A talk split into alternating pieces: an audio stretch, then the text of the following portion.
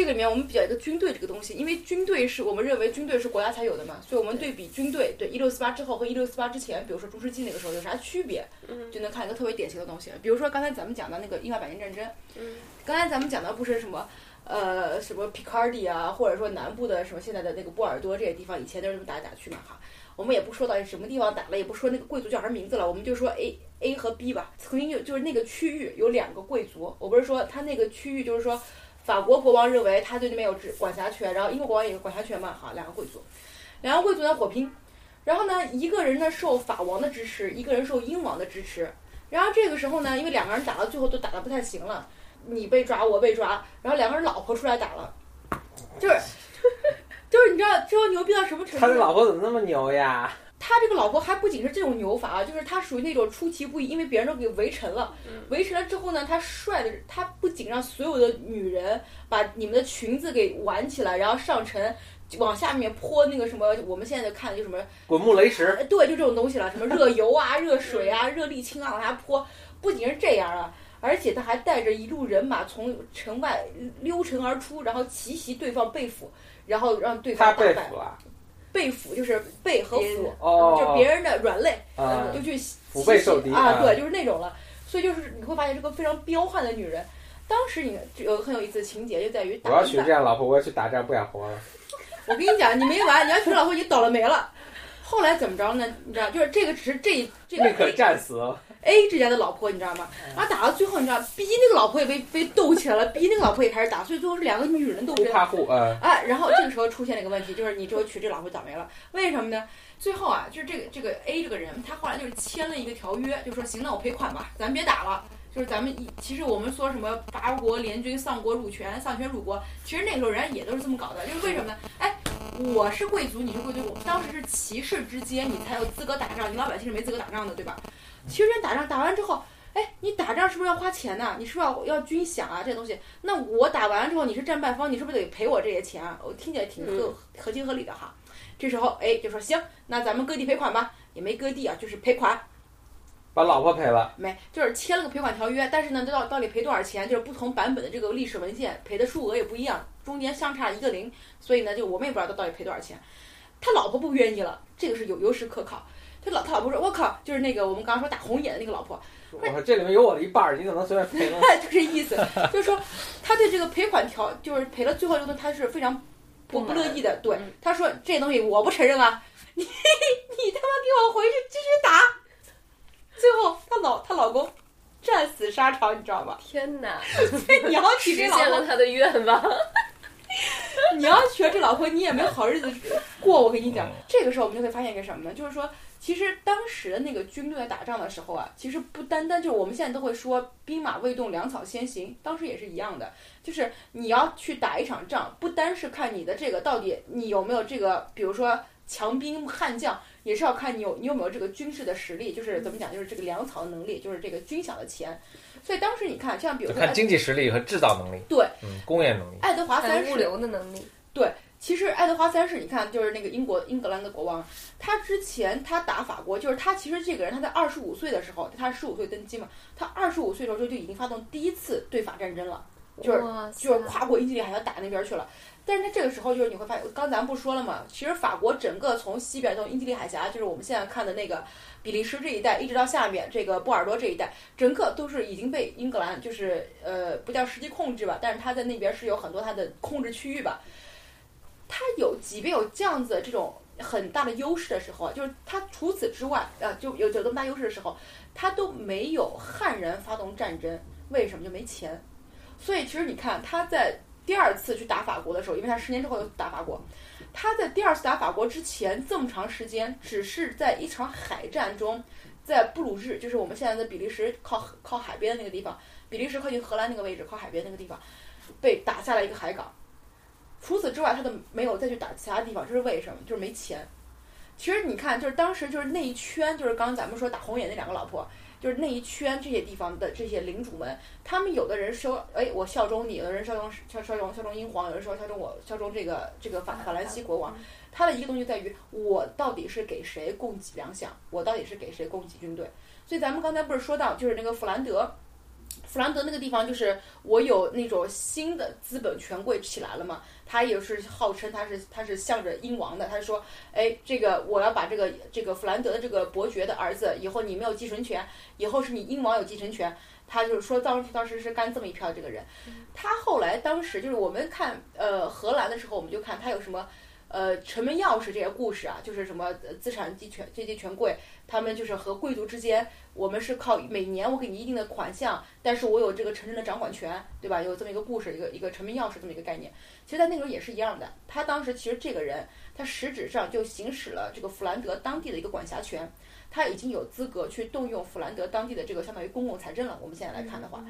所以这个时候就是你会发现，就是这个钱就是号称你去。支持谁也是你到底拿这个钱去用什么用？当然，最后这个人本身他自己也被这个老百姓给反了。为什么呢？就是很多人认为这是你不是说代表了我弗兰德的这个利益，而是说代表了你自个儿的这个利益，你自个儿的这个政治利益。当然，当时老百姓政治觉悟怎么那么高啊？但是这个里面也是有故事的。为什么呢？就是刚才咱们不是说到这个高层和民众之间，就精英跟民众之间有割裂嘛？这里面还有个中中层，什么意思？就是说你最大的领主和你下面好小的承包领主之间，然后再下面才是你的这个老百姓。比如说这是一条线，你资产阶级权贵其实在外面一条线，我们可以这么去理解。所以这个时候是什么呢？就是说他现在是去，他能够代表这个广大中下层，为什么呢？就是因为中下层是需要英格兰的羊毛，然后来纺织我弗兰德的衣服，所以下面人是听他的，但是中间的这些贵族是不听他的，中间的贵族他们还是靠法王去分封的。所以他们不愿意去听他的，并不是说这个这个资本阶级权贵他本身能够有那么大能能力完全去撼动整个下面的这些群众，下面的群众也会受到这些中间的这些贵族不大不小的这些贵族的影响。他们这是个动态的体系，并不是一个完全单一的说，哎，你要靠我的羊毛去纺纱，那你就肯定听我的。不仅是这么简单的一个关系，它很复杂。除了经济关系之外，它还有个政治关系。所以就是这么一个东西，就是我们看这个是那个时候的一个军队。当然这里面有很多故事，比如说我刚才我们讲的，就是说后来他们当地这个地方老百姓不是造反了吗？然后这个法王不是派重装骑兵去攻击这个地方了吗？呃，我们都听说过一个叫十字弓，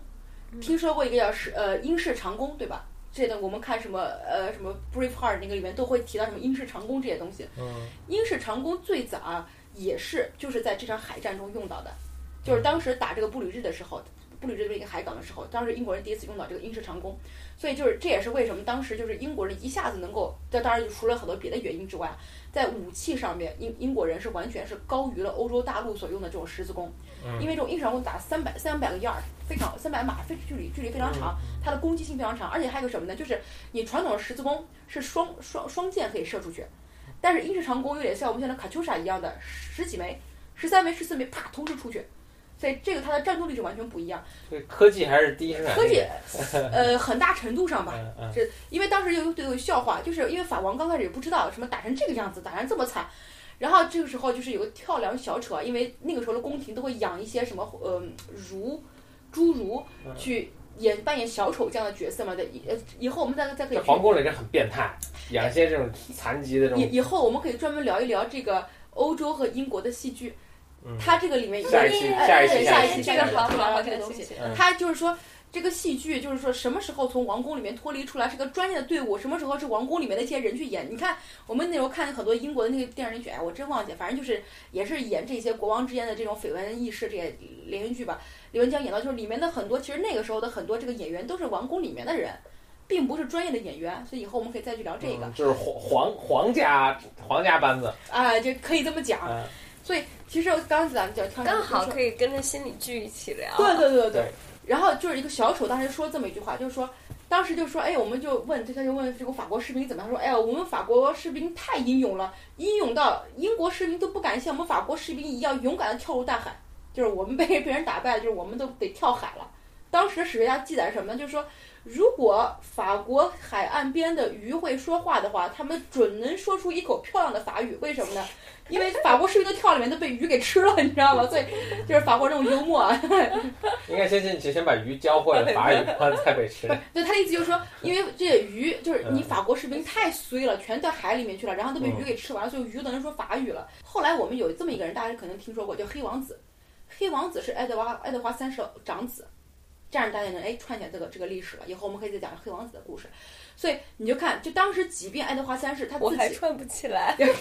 我都是新知识，没还没来及串呢。所以我们看，即便爱德华他的这个军队这么厉害，新式武器这么厉害，然后他在整个法国的西南沿海，他斗他的人，他都没有那么贸然的悍然发动战争。为什么？没钱，没有这么多的，他没有这么多骑士。当时应该这么说吧，就是步骑士。兵一样，所以这个我们一会儿再再去说步兵的这个故事。骑士在当时是贵族，你才有资格成为骑士的。这样，比如说，我们就举很多好玩的例子。中世纪时候，可能我们我们我们看到战马、烈马这个概念，战马、烈马这个概念，其实我们看起来觉得，哎，是不是他们平时就骑这个马呢？不是的，贵族就为什么这时候我们就说，只有贵族或者领主本身，他们才有资格成为骑士的原因。还是十字军东征的时候，你没你看根本看不到那个平民老百姓跟你去打仗，根本是不可能的，绝对是贵族。为什么呢？因为比如说，就以这个马作为一个例子，在贵族就是在这个骑士在行军过程中，他们是不会骑他们的战马的，因为战马是暴烈的马，就是在英文里面词汇都是不一样的，是暴烈的马。他们正常的时候是他们自己骑着一个正常的一个军马，我们叫军马了，然后由他的护从一个职业的一个护从去牵引着这个烈马，嗯，然后到了战争状态中的时候，我才会去换上战马。你出去打个仗是很贵的一个事情啊，你得有护从，你得有战马，你得有正常的马，啪啪啪啪啪。所以你会发现，就是正常老百姓打不起仗的。所以这个这为什么就是重装骑兵在中世纪那个时代会那么牛，就在于这个地方，他们不但是代表了这个战斗力，同时代表你的财力和你的权力。所以咱们刚才就讲了，就是说，当时弗兰德的那个呃当地这个伯爵嘛，就贵族就被被被老百姓给推翻了，然后法王不是要打回去，把你把你给扶上去嘛。所以当时就是什么，就派他的重装骑兵去打。但这个时候就出现一个什么东西？当时出现了步兵这个概念。步兵其实就是后你到后来来看，就是你穷人没钱了再去参军成为步兵，因为你不然你不可能成为骑兵嘛，你没钱。当时步兵大获全胜，其实，但是骑兵就觉得说骑兵就是贵族了，骑兵觉得说我不能让你抢了我的风头。那个时候啊，就是在十四世纪初的时候，骑兵还看不到步兵的这个作用性，但是我们再往下就能看到步兵的作用性。为什么？它是大量的这个占有生力量。嗯，你骑兵你毕竟少嘛，你一千个两千个了不起了，但是你没有大量的有生力量。但是当时的时候，大家是看不到这个问题的，所以当时就就这个这个骑兵还打压步兵，所以呢，他当时干些什么措施呢？就第一次他们去镇压就是弗兰德的时候什么的，就是步兵打的已经差不多了，骑兵要命令把步兵全部撤回来，自己在上。他到，因为他当时在战场上这个非常混乱的，因为战场上其实也像数学一样，你也是一个非常理性、有条理、有条理的一个逻辑，一个一个排兵布阵，所以整个排兵布阵乱掉了。所以第一次镇压弗兰德的这个这个呃，我们叫农民工的这个暴暴动的时候失败了，法国的重装骑兵居然失败了，所以就能发现，就是整个在战争过程过程中，步兵、骑兵、贵族和平民，就是我们后来就是就是你雇佣兵了，就是你这个职业化军队了的的区别，当时是这么一个情况。当时你没有钱打不起仗，然后你要是打，比如说像你看当时十字军东征很典型，刚开始头几次的时候还哎正儿八经有点信仰这个问题啊，到后来是变成什么？就是因为我没钱了，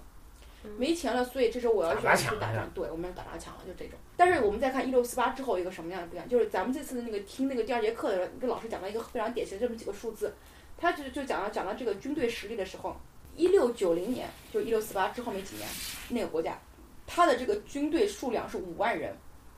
但是五十年之后，就是一七五六年的时候，二十万人，你就看这个职业化军队就一下子成长起来，所以你就我们这就可以去对比，就是我们在一六一六四八之后的这种职业化的这种，因为军队是个最典型的国家机器的一个概念，职业化的和中世纪时候你是贵族你去打仗就概念完全不一样。对，就是我们通过这个东西能够看到，就是说，其实他在第一节课，这个就是第二节课，就是专门的这个课程的第一节课里面，他讲的这个国家概念的形成的时候，讲到很多要素，它包括这个国家结构，嗯，包括这个国家这个概念，包括国家的认同，嗯，国家的作用，它里面很多很多不同的要素。所以如果说我们去把它一个一个这种要素跟中世纪去对比，比如说刚才讲的国家认同。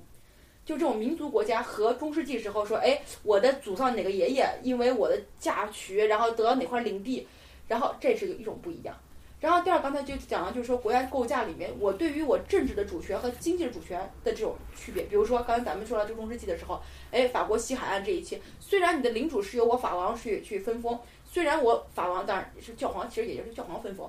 法王对于教皇是有一定的影响力的，就有很多故事了。包括如果我们在以后会讲到这个。再往前讲这个中世纪史讲的什么